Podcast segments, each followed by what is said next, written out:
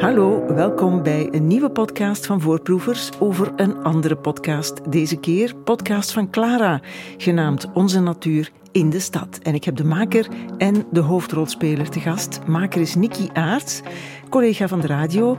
En een van de hoofdrolspelers is Bas Smets. Hij is landschapsarchitect en u kent hem van in alle kranten te hebben gestaan toen hij de wedstrijd won voor het ontwerp van een nieuwe site rond de in heropbouw zijnde Notre-Dame in Parijs. Bas Smets werd god in Frankrijk en schoof nu gewoon nederig aan aan mijn tafel voor een boeiend gesprek over natuur in de stad. Radio 1.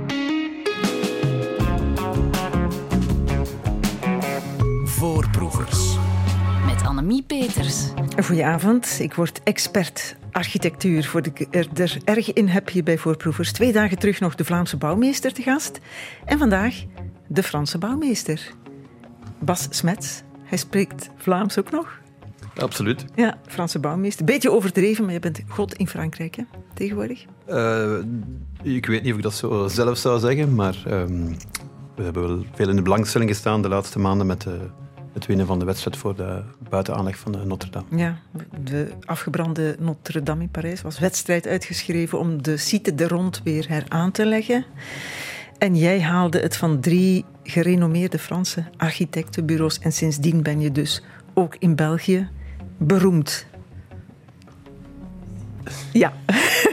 en nu speel je een van de hoofdrollen in een podcast ook nog, die voor Clara is gemaakt. Niet over de Notre-Dame, wel over onze natuur in de stad. En de maker is Niki Aarts. Ja, Dag Niki. klopt. Dag Annemie. Jij dacht, ik pik een graantje mee van het succes van de film Onze Natuur.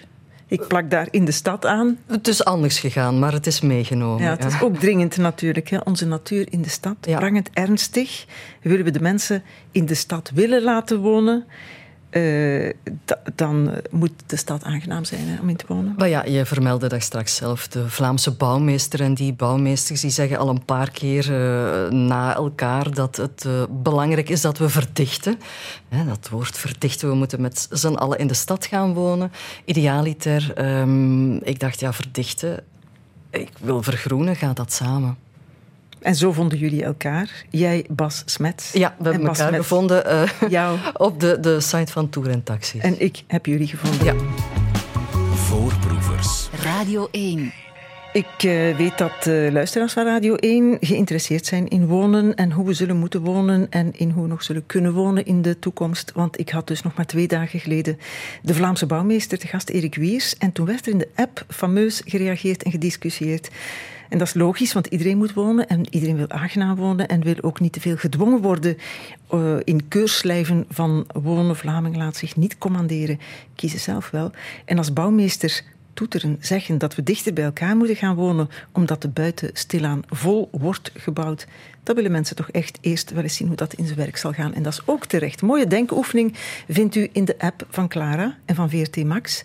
Een podcast van vier afleveringen, genaamd Onze Natuur in de Stad. Gemaakt door Nicky Aarts en Issa Toebaks, die moet ik ook vermelden. Absoluut. Eh, ik laat het begin horen van aflevering 1. Onze natuur in de stad. Met Nicky Aarts. Onze natuur moet inderdaad terug in de stad. En eh, nogal dringend. Want ik las onlangs ergens dat ehm, we in de stad van de toekomst met z'n allen moeten gaan samenwonen. Zoveel mensen op eenzelfde plek, op en onder en over elkaar. Nog meer beton, nog minder groen. Geen idee hoe dat allemaal moet. Ik vroeg het aan Bas Smets, landschapsarchitect, om eens te horen hoe hij dat ziet, die stad van de toekomst. En de natuur terug in de stad. Nicky, ehm, ik denk dat we het eerst moeten eens zijn over het uitgangspunt. Hè? Ja. Mijn gast vorige zaterdag, de Vlaamse bouwmeester, zat hier om een pleidooi te houden voor de terugkeer naar de dorpen. Mhm. En, nu, ja, en nu zit jij hier met. We moeten allemaal terug naar de stad. Dat is niet wat ik gezegd heb. Ik dacht dat de Vlaamse bouwmeester nog altijd achter die stelling Eh, stond. eh, eh, Goed, ik had vorige week moeten luisteren. Maar eigenlijk gaat het over hetzelfde. Ja. Ik, tease jou maar een beetje, ik okay. jou maar een beetje. Het gaat over dichter bij elkaar weer in die kernen gaan wonen. Zodat het groen daar rond welig kan tieren en nog kan overblijven. Concentreren van wat de mens nodig heeft op zo min mhm. mogelijk land. Ik kijk naar de landschapsarchitect Bas Mets nu. Jij kan daar niet tegen zijn. Hè? Tegen terug naar de natuur, terug naar de kernen bedoel ik, want dan is er meer landschap daaromtrent. Ja, maar dat is een dubbele beweging. Enerzijds hou je meer landschappen over, ehm, maar anderzijds kan je ook die steden zelf gaan zien als een nieuw soort landschap. En ik denk dat we daar ook absoluut behoefte aan hebben. Het is niet gewoon zoveel mogelijk mensen op een korte plaats of een kleine plaats bijeenzetten, maar het is om, om heel die stedelijke omgeving te gaan bekijken als een soort nieuwe ecologie, um, waarbij we een specifieke natuur maken, specifiek voor die artificiële omgeving die we gemaakt hebben en die de stad is. Dus jij focust niet op de natuur eromtrent, die er al ligt? Ik werk vooral in, in stedelijke context, in, in, in uh, artificiële, door de mens gemaakte context, om daar te proberen natuur terug binnen te krijgen. Een ontwerper van natuur? Een, een, ja, ik weet niet of je natuur kan ontwerpen. Je gebruikt natuur om landschappen te maken een, ont, een architect van natuur, mag ik het zo zeggen? Nee, nee architect ja. van landschappen met de hulp van natuur. Natuur voor mij is een begrip en een landschap is iets dat je kan maken. Mhm. Je hebt ook het herdenkingsmonument ontworpen voor de slachtoffers van de bende van Nijvel in Aalst. Dat hebben we ontworpen, nog niet, nog niet gebouwd. Nee. In 2023 is dat af. Hè? Ja. Park rondtour en taxis heb je gedaan. Noord-Zuidverbinding in Brussel, daar ben je mee bezig. Je bent met andere woorden een grote naam in de landschapsarchitectuur. Maar hier ben je dus bekend geworden door die site rond de Notre-Dame in Parijs.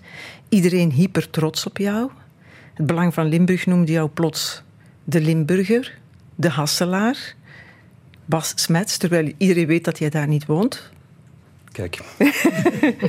Iedereen claimt jou. het is ook belangrijk, hè? Het is, voor mij is het heel belangrijk, um, omdat we van bij het begin, toen we aan die wedstrijd begonnen um, zijn, schat ik mijn kans om te winnen niet zo hoog in. Dus ik dacht, we gaan hier gewoon echt een soort voorbeeldproject maken. We gaan echt laten zien wat we kunnen doen. Uh, wij als bureau en, als, als, groep. We zaten met andere uh, partijen in de, in de, in de groepering. Um, wat we kunnen doen en wat de stad zou moeten worden. De, het uitgangspunt was van, die Notre Dame staat er al 800 jaar en is een soort van getuige van een stad die steeds in verandering is, die haar gedaante zoekt, die haar identiteit zoekt, um, met, met belangrijke momenten zoals Haussmann of, uh, natuurlijk. Um, en, en als je dan die, die buitenruimte moet gaan ontwerpen in het centrum van de stad, daar waar de, de wieg van Parijs, hè, de, Victor Hugo zei l'île, la cité et le berceau de, de, de Paris, dus de, de wieg van, van Parijs, waar de Romeinen de, de eerste steden gemaakt hadden. Als je daar die buitenruimte moet gaan herdenken, dan herdenk je eigenlijk hele stad. Dan denk je eigenlijk, hoe zou die stad moeten evolueren? Daar waar ze ontstaan is, kunnen we daar een soort voorbeeld van maken van wat, uh, wat de toekomst zou kunnen zijn van die publieke ruimte. In het licht van de aarde die opwarmt, toch? Hè? Want je, je, je, moet toch een tuin ontwerpen of een site waar je in de zomer van 2050 of 2100 bijvoorbeeld nog altijd kunt zitten en wilt zitten. Ja, we zijn, eigenlijk uitgegaan van, van een dubbele crisis. De, de sanitaire crisis. De, de, we zaten volop in de, in de covid-crisis waarbij die buitenruimte opeens weer heel belangrijk werd. De enige plek waar je elkaar nog mocht en kon uh, ontmoeten. En anderzijds de klimaatcrisis, die, uh, ja, die, die nu uh, heel sterk aankomt met de, de voorbije zomers die we, die we gehad hebben. Dus de vraag was, kunnen we vanuit die dubbele ehm, uitgangspositie, klimaat en, en collectiviteit, die buitenruimte gaan, gaan, volledig gaan herontwerpen. Vertrekkende vanuit de rijke historische geschiedenis van die buitenruimte. Want iedereen kent het voorplein uh, voor Notre Dame, maar je hebt daarachter ook de, wat ze in Frans de square noemen, uh, soorten uh, grotere um, parkjes. En dan heb je natuurlijk die, die belangrijke Berge de Seine, dus de, de, de oevers van de Seine. En dan nog een aantal straten aangelegd door, door, door Haussmann. Dus je hebt eigenlijk alle typologieën die Parijs zo kenmerken, die samenkomen rond die kathedraal. Dus uh, ons, onze uitgangspunt was als we die typologieën kunnen herdenken, uh, klimaatresistent maken, dan kan je eigenlijk dat toepassen over heel Parijs. Het, idee van, van, van een soort pars pro kunnen we hier een soort uh, nieuwe wending geven aan het, het, het, het bedenken van die publieke ruimte. En klimaatresistent maken, dat is met genoeg groen, met genoeg bomen voor de koelte, met genoeg gras. Dat is, dat is eigenlijk een nieuwe manier van te kijken naar de buitenruimte. We hebben dat toegepast in Arles, in het zuiden van Frankrijk. En daarbij werken we eigenlijk met hetgeen dat de eh, UTCI noemt, Universal Thermal Climate Index. En dat zijn eigenlijk de parameters die de gevoelstemperatuur bepalen. En dat is natuurlijk de temperatuur, maar dat is ook de, de wind, dat is ook de luchtvochtigheid, dat is ook de reflectie, um, dat is ook de, de, activiteiten die je aan het doen bent. En eigenlijk door in te zetten op al die parameters kan je een microklimaat maken. Ja, ja, ja. En dat, dat, dat microklimaat gaat toestaan dat bij de verdere opwarming uh, je toch uh, de buitenruimte... Ja, ja, en dat werkt ook op zo'n site, zo klein als, of zo groot als met oppervlakte van de site van de Notre-Dame. Ja, dat is ja, 4,5 hectare. Als het klein werkt, dan werkt het ook groot. Dat is het gedacht. Ja, eigenlijk moet je de stad gaan herzien als een aaneenschakeling van microklimaat. Ja. Um, zijn architecten daar al vaak mee bezig eigenlijk? Ik denk dat we daar in de landschapsarchitectuur meer mee bezig zijn dan in de architectuur.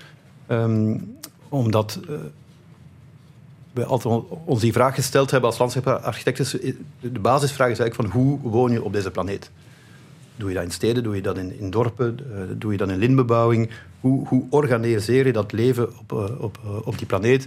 En hoe ga je daarbij elementen van de natuur gaan inzetten. Als je een boom plant, plant je die vier à vijf meter hoog misschien. Je weet dat die veel groter zal worden. Dus we zijn ook altijd bezig geweest met groei, met transformatie, met verandering. En, het is net die verandering die we willen gebruiken om die veranderende atmosfeer uh, een antwoord te kunnen geven. -hmm. Ik stel de vraag misschien ook aan jou, Nicky. Heb je lang moeten zoeken naar een architect die jou kon antwoorden op vragen als wat doen we met groen in de stad en onze natuur in de stad? Wel, ik uh, beken, ik heb eigenlijk niet gezocht. Ik wist wie ik moest hebben. en ik ben zo bij, bij Bas Smets uitgekomen, ja. omwille van het, de projecten die je al opgezond hebt. Ik zal ook een stukje uit jou, nog een stukje uit jouw podcast mm -hmm. laten horen waarin de architect Koen van Singel het volgende zegt. Uh, onlangs hadden we een workshop uh, met internationale studenten. Ik had een blad van een abeel, een zilverabeel. En de onderkant is, is wit, wat heel mooi is. Het flikkert in, in het licht. En dan vroeg ik van, kent er iemand deze boom? En geen enkele van die architecten uh, kwam zelfs niet in de buurt van een... Uh, en, en dus die kennis, uh, het onderscheiden van tien soorten bomen. En architecten spreken over, we gaan groen voorzien. En daar, daarmee is, is alles gezegd groen. Ja, Laat staan of dat, een ja. boom. En dan gaat het over een boom. Maar het woord boom zou eigenlijk moeten verdwijnen om te zeggen van het gaat over een eik, het gaat over een beuk, het gaat over een plataan, het gaat over een, een fruitboom, het gaat over een sierboom. Maar de dingen ook, als er geen taal voor is, als je de naam niet, niet kent, dan, dan, dan zie je het ook niet. En kan je het ook niet leren. En hier in, in het park van Egmond zie je soms zo, ik, ik hou daarvan, van het, zoals arboretums, dat ze een naambordje rond een boom hangen. Ik vind het zo prachtig. Het is eigenlijk een manier om, om, om mensen ja, spelenderwijs eigenlijk die bomen te leren kennen. Een hagebeuk, verschillend van een gewone beuk. Ja, en de ouderdom ook. Je komt dan meestal ook te weten hoe lang die boom daar al staat. En dat geeft Ja. zo meer respect nog. Meer respect nog, maar dat de architecten, internationale studenten in architectuur, de namen van de bomen niet kennen, dat wijst niet op veel kennis alsnog. Hè? Ik, ik was onlangs zag ik zo'n programma van Sesamstraat. En, en Pino, of ik weet niet wie, vroeg... De grote van- blauwe eend? Ja, Ja, die vroeg, wat is dit? en die kinderen zeiden, een berkenboom. Terwijl, terwijl nu zouden mensen waarschijnlijk zeggen, een boom. Mm. En ik vond dat zo typerend dat in die, wanneer is dat, jaren zeventig zeker, dat, dat, dat de boom gewoon met de naam benoemd werd. En, Ja. en Vroeger die- was alles beter. Ja. Dat wil ik zeker niet gezegd hebben. Maar als we dat groen in de stad moeten ontwerpen en moeten brengen, dan, dan, dan is basiskennis vereist toch op zijn minst. Hè? Ja, en, en, en we gaan een nieuw soort eh, groen moeten bedenken. Want ik vind ook groen niet het juiste woord, want het is, het is zeker geen kleur. Ehm, Nee, het is een ecologie die we stad ja, moeten binnen. wij moeten het een naam geven toch? Hè? Wat is een beter woord? Ja, ik spreek, in, in het Engels spreken we vaak over urban ecology. Ja, maar Omdat- dat gaan we niet doen. Dat bedoel- het moet ook, moet ook ecologie. behapbaar zijn voor iedereen en Ja. aanvaardbaar voor iedereen. Hè? Dan is een simpel woord het beste. Maar ik vind ecologie wel de, de, de juiste benaming, omdat, omdat het gaat over veel meer dan, dan, dan, eh, dan enkel groen binnenbrengen. Het gaat over regenwater opvangen, het gaat over vruchtbare grond beschikbaar maken, het gaat over planten, eh, eh, de cyclus van CO2-opvang en afstoot van, van zuurstof. Het gaat eh, over wind, heb ik ook begrepen. het gaat over wind, Of wind tegenhouden. het gaat over transpiratie, waardoor het- Mhm. de temperatuur zakt. Het gaat eigenlijk echt over een, een, een systeem, vandaar ik die- het woord ecologie. Het dekt wel die, die systemische waarde ervan. Ja, het is eigenlijk, sorry dat ik je onderbreek, Annemie, maar het is eigenlijk ook heel complex. Hè? Dat is uh, wat mij duidelijk werd toen wij aan het wandelen waren op die site van Tour en Taxis. Er komt zoveel bij kijken. Uh, bij die natuur terug in de stad brengen, bij die, het aanpakken van die ecologie. Omdat het ene aan het andere hangt natuurlijk. Voorproevers.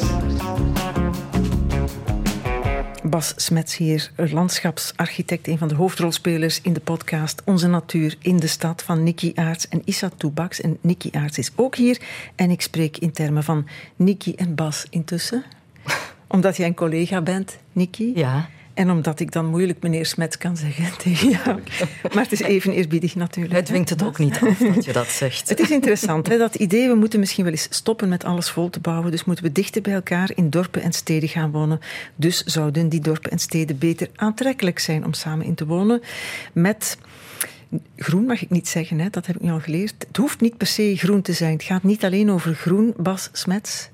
Het gaat over... Ja, ecologie vind ik ook te moeilijk of te, te veel geassocieerd met iets wat mensen alsnog niet willen, denk ik. Of waar mensen allerlei foute voorbeelden bij hebben. Dus we moeten concreter zijn. Het moet niet altijd groen zijn. Stedelijk landschap is dan misschien. Uh, blijft een lang woord. Het is altijd een, een contractie van twee uh, elementen. Dat, ja. maakt het weer interessant natuurlijk. Laten we voorbeelden geven uit uh, voorbeelden die we kennen. Het plein voor de opera in Antwerpen is pas heraangelegd en bestaat uit alleen maar steen. Ik vind het mooi. Ik vind het ook ruim. Ik vind het jammer. Ja, dat hoor ik ook de Antwerpenaren wel eens mopperen. Wat vindt een landschapsarchitect daarvan? Ja, ik, ik, ik zou mij pas durven uitspreken als ik heel de ondergrond uh, heb kunnen bekijken. Want vaak um, kunnen we als landschapsarchitect niet doen wat we willen doen, omdat die ondergrond al vol zit met metro's, met leidingen, met gas, met elektriciteit, met telefonie. Um, en en de, de, vaak hetgeen dat we kunnen doen op het maaiveld, hetgeen dat zichtbaar is, is in rechtstreekse verhouding met het, de mogelijkheden die we hebben onder uh, de grond. Ik neem aan dat tegenwoordig, als dit soort pleinen wordt aangelegd, er landschapsarchitecten op losgelaten worden, toch? Of kan je dat nog maken om dat niet te doen in een stad? Uh, dit was ontworpen door de Sola Morales, denk ik, maar al een tijdje terug. Um, dus ik weet niet... Uh, nee, er zit een metro onder, misschien kan er niks onder. Misschien was er geen andere optie dan dat. Ja, dus dat, daar, dat, dat weet ik niet. Nee. Maar, maar misschien wel een, een een pleidooi. Uh, als, je denkt naar, als je terugdenkt over de, de stad en, en, waarom die steden gemaakt zijn waar ze nu liggen, altijd dicht bij water, logisch, maar altijd dicht bij vruchtbare grond. Omdat de steden voorzagen in hun eigen productie van, van, van voedsel. En het is echt pas de laatste jaren dat we zoveel verharding hebben aangebracht. Dat we eigenlijk heel die vruchtbare grond ook volgebouwd hebben. Um, omdat we niet meer moesten voorzien in onze eigen voedselproductie. Um, maar dus dat betekent dat als je, die, die, als je gaat ontharden, dus het weghalen van die verharding, dat je vaak terug die vruchtbare grond kan vinden waarin dat je uh, van alles kan, uh, kan, kan laten groeien. Dus eigenlijk moet je die, die, die verdichte ja, maar tegelijkertijd die stad gaan herbekijken als mogelijkheden tot het maken van een nieuwe natuur. Ja, en ik mag niet zeggen terug naar hoe het was. Nee, want, want dat kan ook niet natuurlijk. Dat kan niet en dat heeft ook geen enkele zin, omdat door het maken van die stad heb je um, een verstoring gebracht, zowel in de windpatronen, in de bezonning, in de, de, de doorlaatbaarheid van de, van, de, van de grond. Dus eigenlijk zit je in een nieuw soort microklimaat, gemaakt door die, die stad. En dan moet je een natuurgat vinden die correspondeert met dat microklimaat. Mm -hmm. Dus eigenlijk moet je gaan kijken, wat is de situatie hier concreet waar ik moet werken en met welke natuurlijke situatie komt die overeen en hoe kan je de logica van die natuurlijke situatie gaan toepassen op die situatie. Niki, ben jij in jouw zoektocht voor de podcast een goed voorbeeld tegengekomen? Een waarvan je zegt, het is geen gemiste kans, dit is het nu wat ik verwachtte. Van nieuwe projecten bedoel je? Mm -hmm, in Vlaanderen. Mm. Oei. Ja, moeilijke vraag. Je hebt wel research gedaan, toch? Ja, ja. Um, ik heb me gefocust op de, de grote steden eigenlijk. Um, en dan kwam ik uit bij als zeer geslaagd project. Dat bij Tour en Taxis, omdat dat zo evident is dat dat, dat dat groen wordt, dat dat aangenaam wordt, dat, dat er daar gewerkt wordt met wat daar is. En um, ja, Antwerpen ben ik niet aan begonnen, omdat uh, ja, ik het daar niet meteen zag. Jij als Hasselaar pas met... Ik ga bij Antwerpen blijven. Um, Parkspoor Noord is mm -hmm. een enorme mm -hmm. bron van inspiratie geweest. Uh, hoe zij ook gewerkt hebben met die gelooiingen om het water op te vangen. Mm -hmm. Dus de, de waddies, de waterafvoer door indringing, dat wij ook toegepast hebben in, in, uh, in Tour en Taxis, is ja. zeker geïnspireerd geweest door Spoor Noord. Ehm, ik denk dat dat een, een van de eerste parken was, Mhm. ontworpen door Zeki Vigano, eh, die, die de toon gezet hebben van, van wat je kan doen Mhm. met intelligente, intelligente Ja, het is, parkontwerp. het is ook een park waar mensen heel graag naartoe komen. Hè. Dat is de, een van de, van de Ja, jij prettige in plekken. Antwerpen, jij, jij maakt er waarschijnlijk Ik gebruik vind de van. Scheldekaaien richting Zuid ook erg mooi aangelegd. Maar ja, mooi moet het mooi zijn, dat is nog zo'n vraag. Hè? Als het klimaat eh, vriendelijk is, moet, is mooi dan ook nog een prioriteit.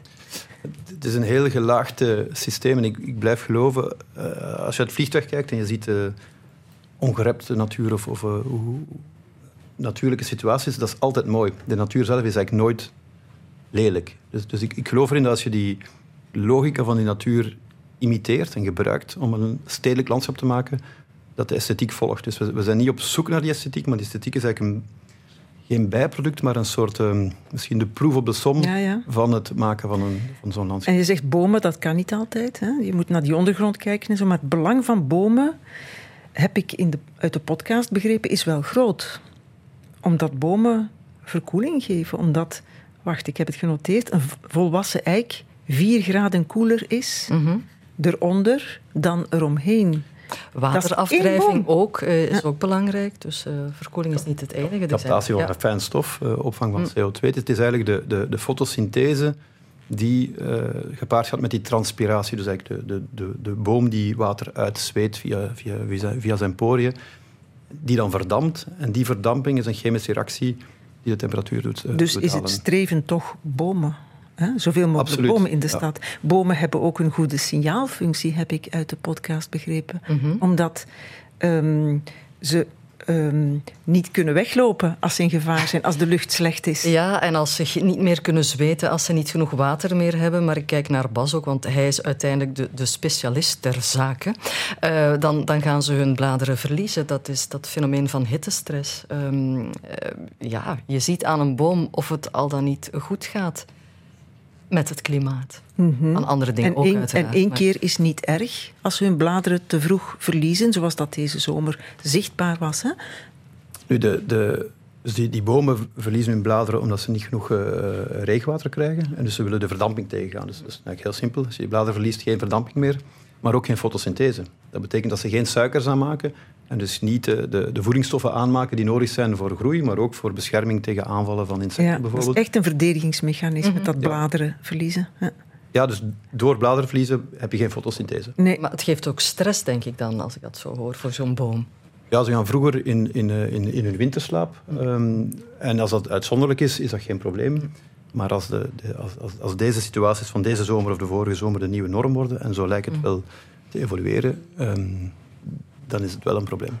Maar bomen kun je geen water geven. Wat is dan de oplossing? Geen bomen meer planten. Of minder bomen. Nog nee, meer bomen planten. Nog meer, ja. En eigenlijk moet je de stad, en ik, ik zie het hier voor me, je moet de stad gaan zien als een perfecte manier om water op te vangen. Ja. Alle daken zijn waterdicht, mm. alle, alle straten zijn waterdicht. Eigenlijk hebben we met onze steden perfecte kommen gemaakt die water kunnen opvangen. Behalve dat we dat water zo snel mogelijk laten afvoeren. Dat is altijd de reflex geweest. Waardoor we nu twee problemen krijgen. We krijgen overstromingen stroomafwaarts. En vooral de watertafel zakt onder de, onder de verharding van de steden. Waardoor zelfs bestaande bomen niet meer in, in het, aan het water kunnen. Dus wat je eigenlijk moet doen is heel simpel. Al het water dat op die oppervlakte van de stad valt, ter plaatse opvangen. Ja, maar dat moet op stadsniveau. Dat kun je niet op klein niveau doen. Hè? Nee, maar dat kan je op alle niveaus doen. Ja. Dat kan je op alle niveaus doen. En dat, en dat gaat heel dringend zijn om het dan terug de grond te laten inslijpen. Mm -hmm. En via vegetatie die, die, die, die, dat koelte-effect te creëren. En de volgende vraag is dan, als ik nu bomen plant, of als jij nu bomen plant, leven die over twintig jaar nog? Da, daar doen we alles aan, maar we zijn daar heel bewust mee bezig. Dus zowel naar, naar te gaan kijken naar de ondergrond, te gaan kijken naar van waar krijgen die hun, hun regenwater, um, welke soort boom kies je in functie van het specifieke microklimaat waarin dat je werkt. Maar, maar ik denk dat het misschien de eerste keer is dat je als landschapsarchitect niet zeker bent dat de boom die je plant nu binnen 50 jaar nog zal leven. 20 denk ik wel, maar 50. Anderhalve graad, gaan we zo, sowieso overgaan. Twee, drie. En dan zeer onduidelijk. We maken voorproevers met landschapsarchitect Bas Smets, met radio- en podcastmaker Nicky Aert. Ze spelen samen een rol in de Clara-podcastreeks Onze Natuur in de Stad. Bad, Bas als expert en Nicky als maker. Interessante podcast, waarin het op een bepaald moment, daar moet ik het toch ook even over hebben als het over de stad gaat, over lawaai gaat. En in welke mate lawaai ook natuur is, lawaai niet, stilte ook natuur is natuurlijk. En dus mee te nemen in dit verhaal. Ik ga eens laten horen even. Eerst situeren, Nieke, we zijn in Gent, dat is de stad waar jij woont. Mhm. Uh, je bent daar met architect Geert Pijmen en er is ook een geluidskunstenaar mee. Ja. Uh, die veel meer hoort dan de microfoon van Clara. Ja, want hoort, die heeft speciale apparatuur ja, mee. Ze heet als Viana. Het is druk, druk, zoals in veel steden. Je hoort de tram, je hoort mensen, machines en je gaat luwte plekken opzoeken. Dat zijn plekken zonder lawaai.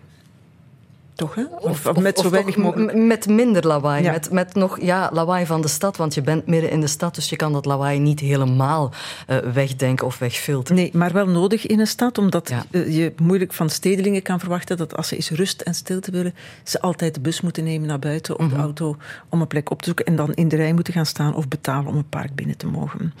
Enfin, het is moeilijker dan beeld, denk ik, stilte om te creëren. Je hebt het namelijk niet in de hand. Je creëert een luwteplek. Hè. Je denkt, dit is een plek waar het dan luw is, waar het groen is, waar je tot rust kan komen. Maar ja, Je hebt het misschien ook al gezien dat op het einde van deze plek, of de plek ommuurd is. Ja. En dat is een soort ja, visuele grens. Uh, je hebt de visuele, info visuele, informatie, de bomen, de vijver, die mij inderdaad wel ook een heel groot gevoel van rust geven. Maar bij mijn eerste bezoek aan de plek daarnet was er heel veel lawaai van machines achter de muren. Uh, dus ja, een grens stopt niet uh, bij een muur, auditief gezien. Wat maakt dat ik toch twee verschillende belevingen van een ruimte had. Mijn visuele beleving en mijn auditieve beleving. Ja. En waar ik dan uh, enerzijds ja, door mijn bewustzijn van geluid of gevoeligheid voor geluid toch uh, veel moeilijker had om een soort rust of stilte te ervaren, uh, auditief gezien. Dan. Ja, Geert, dat zijn dingen die je natuurlijk niet kan uitsluiten. Zo'n luwteplek kunnen jullie ook niet aflijnen. Nee, het blijft natuurlijk in de stad of zelfs ook buiten de stad een luwteplek. Uh, we noemen heeft ook een soort uh, tijdelijke toe-eigening of de mogelijkheid dat een plek door werken, door omgevingslawaai, door een evenement op een bepaald moment geen luwteplek niet meer is. Maar op het moment dat er natuurlijk heel veel luwteplekken in een stad zijn, is het ook een kwestie om u te bewegen tussen die luwteplekken en is het te wandelen tussen die verschillende plekken, hopelijk ooit via luwe, trage wegen, uh, even belangrijk als naar die ene plek gaan, die dan misschien ook weer te veel volk over de vloer krijgt of over het gras krijgt. Dus, Dat was net ook zo'n storend geluid. ja, de geluiden zijn er, alleen merk ik wel dat je je anders verhoudt op de geluiden en dat je soms ook de geluiden terug kan herkennen. Een graafmachine is een graafmachine, een vogel is een vogel, terwijl in de stad wordt het zondanige mengelmoes dat het eigenlijk gewoon meer indruist op je onbewust uh, welzijn. Terwijl het hier, ja, een voorbijrijdende tram in de verte doet mij er ook aan denken. Er zijn mensen volop aan het werken of zijn volop aan de gang, terwijl ik hier rustig tot rust probeer te komen. Dat is interessant wat je nu zegt. Kan je daarin komen, Els? Ik moet dan meteen denken aan uh, een oefening die ik vaak doe. Je blinddoekte wandelingen. Um, en een, een, een, goede referentie om, om ja, ergens te weten of je beweegt in een omgeving die op mensenmaat is of niet, is onder andere hoor ik mijn eigen geluiden nog. En ik denk dat je dat hier of in de luteplekken die jullie gevonden hebben, dat je dat zeker zal hebben. Als ik hier ga stappen, ik ga mijn voetstappen op het grind horen, ik ga mijn ademhaling horen, wat ook een soort rust geeft. En eigenlijk ja, indirect wijst op de omgeving waarin ik mij bevind. Het is geen massa aan geluidsbronnen en impact op mijn hersenen en mijn oren. En uh, wat maakt dat het ook meer ja, rust geeft. Op de achtergrond begon er weer een motor te draaien. Je hebt dat inderdaad niet in de hand. Hè? Je ja. kan stilteplek creëren zoveel als je wil. Ja, ik, ik, dacht zelfs op het moment dat we naar die luwteplek gingen. Want, want in, in de stad heet dat dan, dat is gewoon puur technisch een luwteplek en geen stilteplek. Um, maar ja, je gaat er dan naartoe om opnames te maken. En net op dat moment is daar een kraan bezig met van alles op te en een, en een motor die, die aan het draaien is. Dus je hebt dat niet in de hand. Nee, Bas, ja. in welke mate uh, reken jij geluid mee in jouw ontwerpen? We, we rekenen dat zeker mee. En je kan er ook mee werken door met uh, taluds te werken, dus door met, met uh, ophogingen van, van, van aarde te werken die, die geluid afweren of absorberen. Um, maar wat ik denk dat essentieel is in, in, stedelijke context, is om, om grote parken te hebben. Grote parken laten toe om, om meer luwte en meer koelte te hebben.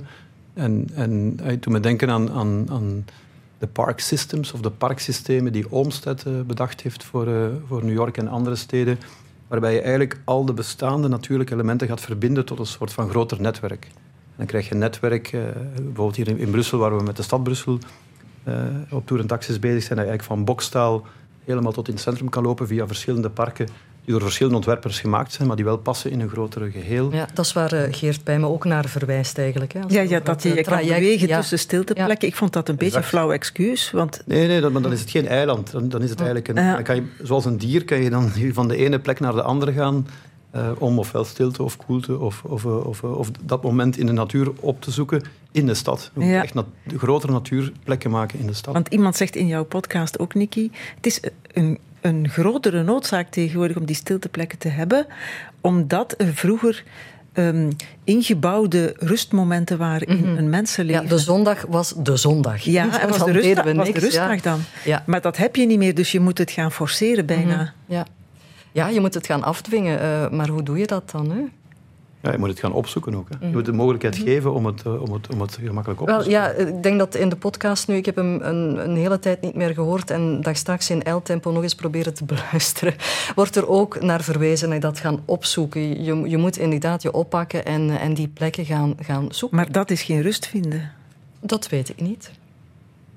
Ja, ik denk het wel. De, de, de, de, de Japanners hebben daar een woord voor, die noemen dat forest bathing. Um, ja, bosbaden. Ja, bosbaden, geweldig is dat. En, ja. en, maar dat voel je ook als, als je, als je Bos, als je daar een wandeling gaat maken van een uur of twee, dan gebeurt er ook fysiek iets, mm. Eh, een soort uitwisseling met, uh, met, die, met die bomen rondom jou. Je komt ervan ja. terug op een andere manier. Dus die, die, die, mogelijkheden moeten we kunnen geven aan de stedeling. daardoor wordt de stad uh, een heel stuk... Um, leefbaar. aspecten. ook, hier, ook hier de vraag, moet het groen zijn hè, om rustplekken te hebben? Ik herinner mij een andere uitzending die ik ooit gemaakt heb, de Boshut genaamd. En er was Jennifer Heilen uh, te gast. En die zei, ik heb niks met bomen. De appartementen in het centrum van mijn stad, dat zijn mijn bomen. Ook goed, hè? Ook goed, maar ik, ik denk dat, de, dat de, de, de, de natuur of die, die, om terug naar de Japanners te gaan, dat moment dat je in het bos bent, dat het echt wel iets is dat niet vervangbaar is door, door, door een gebouwde omgeving. Denk ik Maar gelukkig zijn we allemaal anders. Of iedereen zocht dezelfde luteplekken op en dan was het ook geen weer... Luteplek. Geen luteplek. Ja, dan is het gedaan. Ja. ja. Um, je had het net over Central Park in New York. Hè? Is dat een voorbeeld van hoe het moet? Want dat is een oud park. Dat is dan toch volgens de wetten van vorige eeuw gebouwd of aangelegd. Gebouwd in 1852. Ja, van twee eeuwen geleden dan. Maar, maar zeer visionair. Ik heb, ik heb onlangs teruggeluisterd naar... Uh, ik, ik, kan nu rondlopen in, in Central Park en, en via je, via je uh, iPhone of je, je smartphone luisteren naar de teksten van, van Olmsted, de, de, ontwerper. En die heel bewust zei van... Dit wordt de plek waar de steling, één keer dat de stad uitgebreid is, rust kan komen zoeken. Zij die niet de tijd of, of, of de middelen hebben om naar, naar de buitenplekken te gaan, kunnen hier die ervaring gaan, gaan opdoen. Zij dat in de 19e eeuw? Die zei dat, voor, er, voor er gebouwen Visionair, mm voor ze bezig waren met hoe kunnen we de steden leefbaar houden. Als, als dat dan al een idee was, waarom zijn steden dan doorgaans toch zo volgebouwd? Omdat je het natuurlijk moet doen vooraleer de druk zit op de ontwikkeling. Eh, en daarom was het visionair in, in, eh, in New York en hebben ze het op andere plaatsen misschien eh, niet of, of minder gedaan. Maar daarom moeten wij eigenlijk op zoek gaan wij, wij, gaan niet die perfecte rechthoek kunnen uitsnijden zoals het daar gebeurd is, maar wij moeten op zoek gaan naar alle mogelijke aanleidingen om een aaneengesloten netwerk van parkjes, parken, landbouwgebieden, sportvelden. Um, je moet eigenlijk gaan, gaan, kijken naar een soort van, van aaneenschakeling van die, die, die open ruimtes ja, de hedendaagse vorm ervan. Als ik mij niet vergis, lag Central Park pas ook al een stuk uit de stad, toen. Hè? Want de Dakota Building, dat, lag, dat heet ook de Dakota Building omdat het ver weg lag van alles. Dus het was al niet helemaal midden in het centrum. Dat, dat, nee, dat was een voordeel, dat maakte het wat makkelijker. Dat maakt het misschien wat ja, makkelijker. heeft het toch maar gemaakt. Ja, absoluut. En Niki, je hebt ook heel veel de wereld rondgereisd. Hè? Je hebt in Berlijn gewoond, in Washington in Israël, ik weet niet waar precies. In Jeruzalem eigenlijk ook. Heb jij, voor, heb jij ook zo'n voorbeeld als Central Park? Van daar, daar hebben ze het gezien en gedaan? ik vind Berlijn geweldig op het vlak van groene plekken. Uh, maar ik spreek nu over tien jaar geleden, toen ik daar woonde. Heb ik mij echt bediend van de stad en al het groen rond. En het, het makkelijke in Berlijn is ook dat je daar gewoon op de, op de metro springt. Uh, een rit van een kwartier, twintig minuten. En je kan in een, uh, in een meer duiken. Um, in een bos gaan wandelen. Dat is geweldig. Wie weet wat is daar intussen verkaveld? Uh, wie weet, ja. ik zal nog eens moeten gaan kijken. Ja. ja. ja. Bas, jij nog geweest, Berlijn? Uh, ja, een tijdje terug. Een tijdje terug. Ik heb, een heel de, de Berlijnse muur gaan, uh, gaan afwandelen. Ja. Het boek van uh, Rem Koolhaas in mijn hand. Mm. Ik heb zo'n idee van Hamburg. Hè? Ook een groene stad, trouwens. Hè? Ja, we hebben al rond het water gewerkt daar. Mm. Maar het is urgent, hè? het is bijzonder. Want als je zegt, ja, bomen die we nu planten, ze zullen er over twintig jaar nog van staan, maar over vijftig jaar, ik weet het niet dan moeten we toch dringend iets gaan doen. Ja, we moeten massaal um, nu aanplanten in de steden. Het is, het is in de steden dat, dat er 70% van de CO2-uitstoot uh, is. Dus het is. Daar waar we de grootste verschil kunnen maken. Dus we moeten echt die steden gaan analyseren als um, een plek waar we moeten kunnen aanplanten. Dus eigenlijk heel concreet gaan kijken naar die ondergrond. Waar vinden we nog uh, teelaarde? Waar vinden we vruchtbare grond, liefst in grote volumes? Uh, hoe kunnen we al de, de, de, de de, de, de kanalisaties die we onder de grond gestopt hebben, hoe kunnen we die eigenlijk bundelen om die, die, die, die ruimtes vrij te maken en dan via aanplanting van, van bomen het regenwater opvangen en, uh, en terug in de atmosfeer krijgen. En zijn ze dat genoeg aan het doen? Een, een aantal steden zijn daar uh, mee bezig. In Brussel bijvoorbeeld hebben ze zo'n scan gemaakt van de, de, de ondergrond en dan gaan kijken waar ze concreet uh, die kunnen opbreken om vegetatie te, te installeren. In, in, Antwerpen zijn we daar ook mee bezig. we zijn bezig met de de zitten van het loodswezen. Dat is tussen de, de loodswezen en het noordenterras. Uh, waar we zowel de ophoging van de dijk moeten doen uh, voor de hogere uh, waterstand, maar ook gaan kijken hoe dat we eigenlijk koelteplekken kunnen maken door heel veel bomen, maar ook gras en, en, en, en lager beplanting te, te, te, herintroduceren. Ja, fijn om te horen dat men ermee bezig is, toch? Hè? Ja, ja en, en, en ik denk, de, mijn, mijn hoop is een beetje dat, dat, dat al die steden nu tegelijkertijd de komende tien jaar daar, daarmee bezig zijn, dat we een verschil kunnen maken op planetaire schaal. Voorproevers. Dit was een podcast van Voorproevers. De hele reeks vindt u in de app van VRT Max. Voorproevers.